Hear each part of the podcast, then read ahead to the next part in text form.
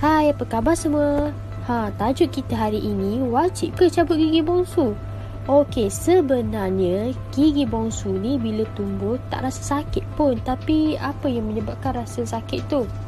Okey, gigi bongsu ni kita rasa sakit sebab dia berkaitan dengan saraf dalam mulut tau.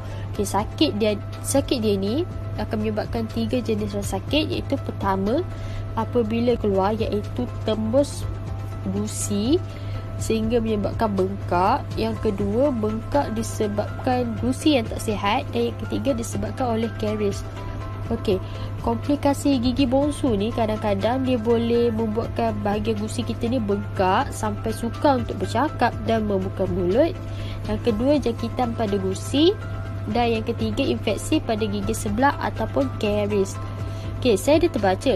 Sebenarnya 73.5% rakyat Malaysia ni ha mempunyai masalah pertumbuhan geraham gigi bongsu terimpak. Okey. Okay, apa pula gigi bongsu terimpak ni? Gigi bongsu terimpak ni apabila gigi tu dia tumbuh sengit iaitu uh, tak tumbuh straight secara perfectly ataupun gigi geraham gigi bongsu ni dia terbenam di rahang. Okey.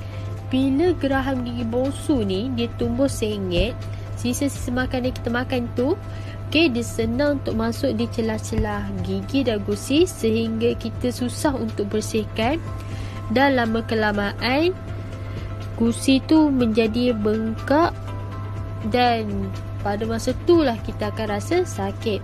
Okay, bila sisa makanan tu start, okay, dia akan membentuk caries tau ataupun lubang pada gigi tersebut. Dan sebenarnya saya pun ada dapat soalan. Um, Perlu ke kita cabut gigi bongsu kita ni walaupun tak ada masalah?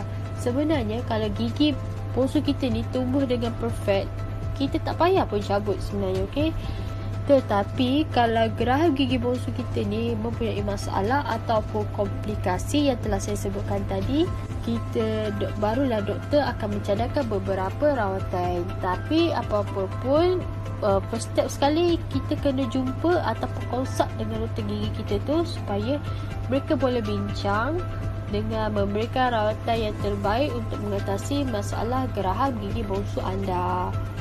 Okey, sampai di sini dulu. Kita berjumpa lagi dalam episod akan datang. Bye.